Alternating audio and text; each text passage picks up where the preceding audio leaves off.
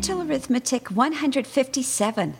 seven times eight plus four, divide by four, add three, multiply by three, add one, multiply by two, multiply by two and divide by eleven, multiply by three and subtract four, divide by eight, add two, add one, add three, subtract five, multiply by seven, divide by eight, and add five.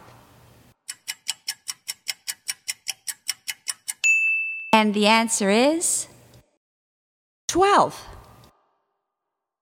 Starting at the beginning of the equation, seven times eight is fifty-six, plus four is sixty, divided by four is fifteen.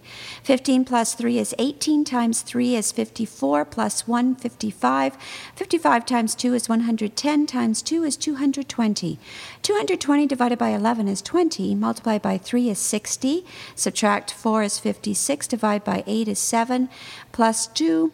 Plus one is ten, plus three is thirteen, subtract five is eight, multiply by seven is fifty-six, divide by eight is seven, and finally adding five at the end gives you twelve.